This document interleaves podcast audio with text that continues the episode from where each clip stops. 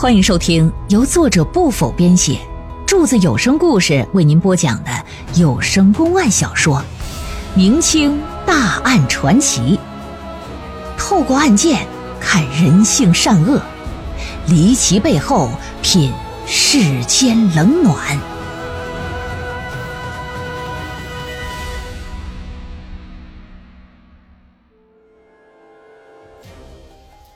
新婚之夜，新房发生火灾，新郎新娘未能及时逃出。待大火扑灭之后，报告官府。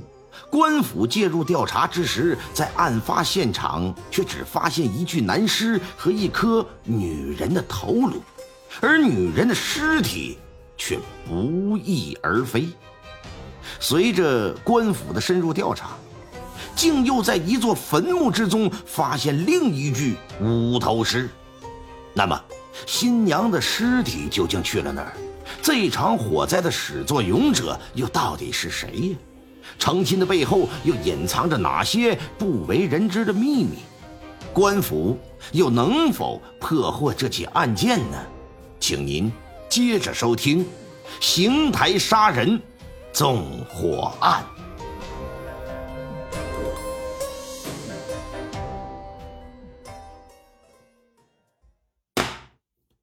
美女杀人不用刀，勾魂摄魄全靠骚；帅哥杀人不用镐，覆雨翻云全靠腰；作者杀人不用镖，噼里啪啦全靠敲；柱子杀人不用挑，嘚吧嘚吧全靠唠。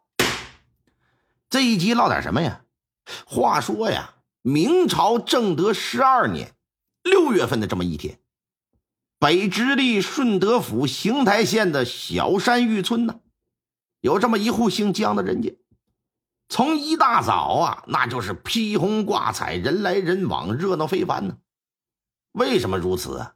哎，因为这一家的儿子要娶新媳妇儿。姜家在村里呀，算是比较有钱的人家。当家人老姜，年轻的时候啊，在外闯荡，靠倒买倒卖，哎，攒下了不少钱，买卖人啊。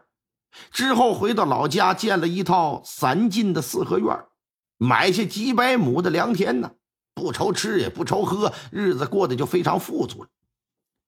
老姜膝下有一女一子，女儿早已出嫁了，只剩下十九岁的儿子姜德刚还未成亲。三个月之前，经媒人介绍，认识了外村一户姓郭的姑娘。郭氏家里呀，就是普通的农家。但是据了解，郭家祖辈那都是正经人呐。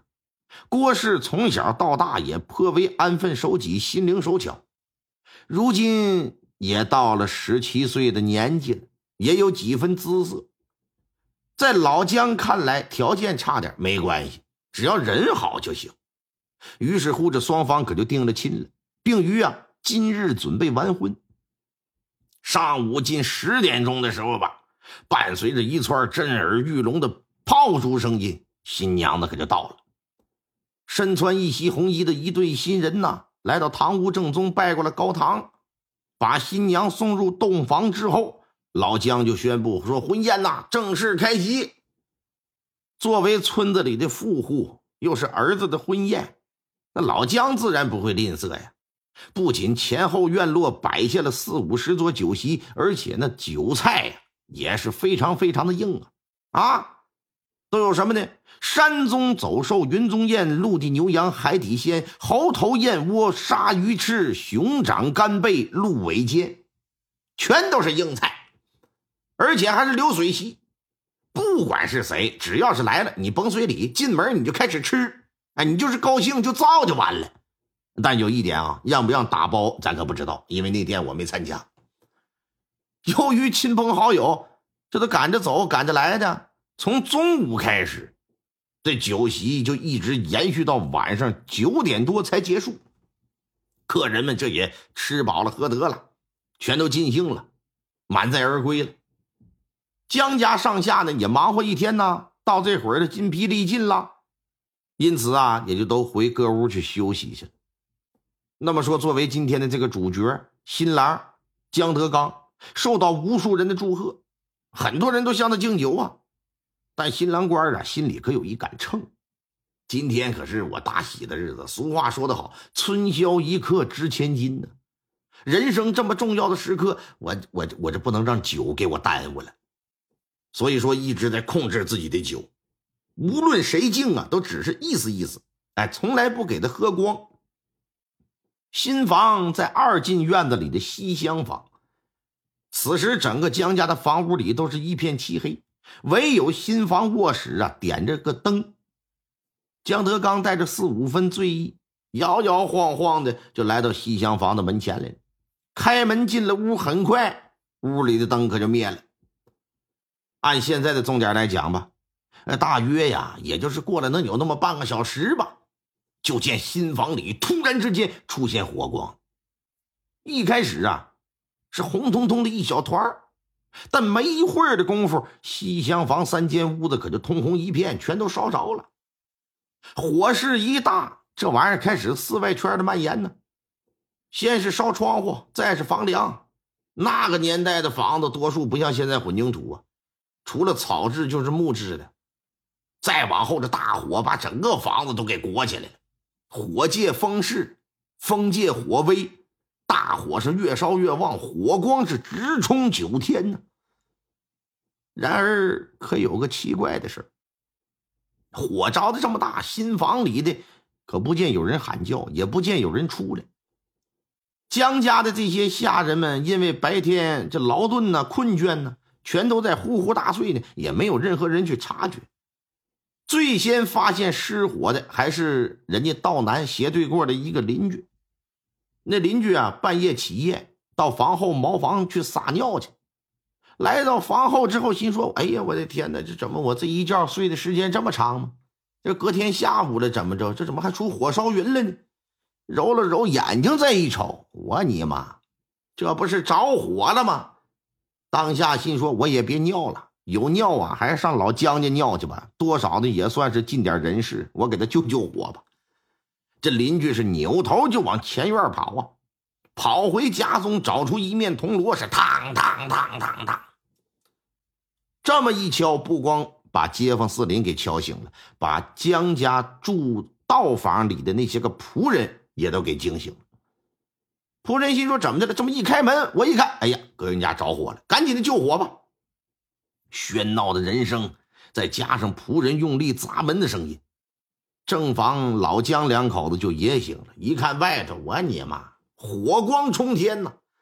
老两口子呀，一着急把裤子都当 T 恤套上，赶紧跑出来吧。一出来一看，院里已经乱成一锅粥了。老两口第一反应是啥呀？儿子儿媳在哪儿？一问说没有人见到。江夫人急火攻心，嘎的一下可就昏过去了。老江头的一颗心也提到嗓子眼了，想要冲进火场去救儿子儿媳，但是火势太大了，房梁早都落架了，身旁的人又怎么可能让老爷进去冒险呢？心说你要烧死了，我们这几个月工资谁给结？仨好几个人使劲的拽着他，说啥也不让进呢。经过一众人合力的扑救吧，这么说吧，耗时两个来钟头啊啊，总算是把火给灭了，啊，没有让其波及到其他的房屋。但是再看面前的整体的三间西厢房，已经全部烧没了。由于姜德刚和郭氏没出来，人命关天呐，你这玩意儿讲究的是活要见人，死要见尸啊。村里的保长和甲长就安排人进废墟里呀，给我寻找尸身。所谓保长和甲长是源自于古代封建王朝管理地制百姓户籍的那种保甲制度。什么叫甲呀？十户人家为一甲，设一个甲长，就有点像现在楼道里的单元长似的，楼长似的。十甲为一保，设个保长。哎。跟咱们今天村里的小队长和村长的意思，反正差不了多少吧。虽说不是政府编制的官员啊，不算公务员吧，可是，在老百姓的心里啊，往往会把他们当做官在村里呢，通常他们地位也挺高。保长和家长安排人找来找去，找来找去，先是找到一具烧焦的尸体，之后啊，又找到一面目全非的人脑袋。由于西厢房是新房啊，只有一对新人在里头，所以这就断定一定啊是那对新婚燕尔啊。而刚刚苏醒过来没一会儿的江夫人，得知完了，儿子儿媳这都已经他妈的八分熟了，这都全都烧死了。眼皮一翻，又昏过去了。老江头也是悲伤过度啊，悬着的这个心是再也放不了心坎去了，整个人就觉得天旋地转。要不是身旁有下人扶着，铁定也得躺地上。众人一看老两口子这副模样，那谁心里都跟着难过呀！大喜的日子发生这种事太不幸了。白发人送黑发人嘛，你这不是人间悲剧吗？转天早上，保长带着几个人到了县衙去报案去。邢台县的知县呢，名叫袁金香，湖北襄阳人呐，两榜进士出身，这一年年有二十九，也是他担任邢台县知县的第三个年头。接到报案，得知昨夜大火烧死两个人，疑似有人纵火。老爷带着五座衙役，火速的赶往小山峪村。到了江家一进院，老爷发现被烧毁的西厢房是三间青砖瓦房，烧的挺严重，只有三面山墙还在了，门窗都没了。往屋里一看，地上除了塌下来的黑漆漆的房梁，还有什么桌椅板凳、锅碗瓢盆，可以说是一片狼藉，烧的呀，那都是半拉碴子。再看到地上呢，有一张一半是红色、一半被熏黑的喜字老爷也不禁是一声叹息，摇了摇头，心说挺惨。得了，来都来了，让仵作，也就是法医呀，去验尸去吧。老爷坐下来，拿起纸笔，就准备要搁这填诗歌。仵作迈步进入废墟之中，看了看地上的一具尸体和一颗人头，就说：“说老爷床上无人。”地上有一具完整的尸体，但尸体被烧焦，无法辨认性别了。啊，呃，尸体两米之外有一颗人头，人头也被烧焦，也无法辨认性别。老爷一听就直皱眉，心说：这火烧到什么程度啊？至于连性别都看不出来吗？于是放下手中的笔，来到废墟之上啊，准备亲自查验。蹲下身子，仔细看了看那完整的尸身。老爷发现，虽说五官烧的看不清了，但喉结呀明显是凸起的，这不禁就挺恼火。这不是一具男尸吗？你能不能看得仔细一些？你这仵作干什么吃的？仵作像是个犯了错的小学生似的，战战兢兢的。其实他也看了，他往哪看呢？他往人裤裆上看的。你那玩意儿小零碎早都烧没了，你他妈上哪看去？你知道是个坝还是个坑啊？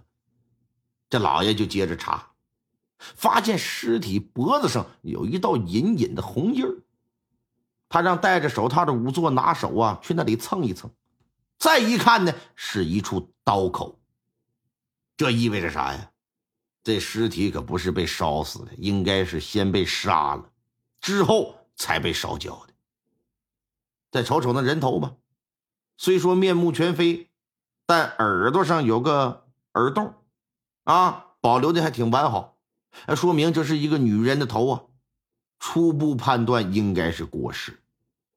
站起身来看着地上一具男尸和一颗女人头，老爷这脑子里一时之间就出了很多的问号。从现场情况来看，这绝不是夜间用明火不慎所导致的火灾。明显是有人把这新婚夫妇先给杀了，之后放的火呀。只是为什么男的是个全尸，女的就留下一个脑袋呢？那他他身子哪儿去了？一般而言，凶手为了增加官府的破案难度，为了迷惑官府啊，都是将人分尸之后带走人头，留下身体，为的就是让你不知道死的是谁。很少见有留下人头带走尸体的。你这什么意思？眼下这老爷就认为，基本可以断定，这是一起通过精心策划而实施的杀人纵火案。但凶手的动机是啥呀？是为了劫财还是劫色，或者是仇杀呢？这就把老姜头给叫过来，经过一番询问，啊，说家里你看看是不是有什么仇家呀？再有家里近期发没发生过什么怪事啊？老姜想了想，拨了拨了脑袋，表示他们一家人呢一向与人为善。那过去早些年做生意，咱讲究的是和气生财呀。后来回到老家，那更是左邻右里的相处的那也是十分的融洽，从来也没和任何人结过什么仇，结过什么怨。至于这段时间筹备儿子的婚礼，一切也都很正常，也没有发生什么不寻常的事老爷一看，打老姜头嘴里问不出什么来，这就让衙役等人呢接着勘验现场。希望能够在西厢房里找到一些关于凶手的蛛丝马迹。哎，你还别说，找来找去还真有发现。就听一个衙役喊道：“呃，大人，您看这儿。”听众朋友们，本集播讲完毕，感谢您的收听。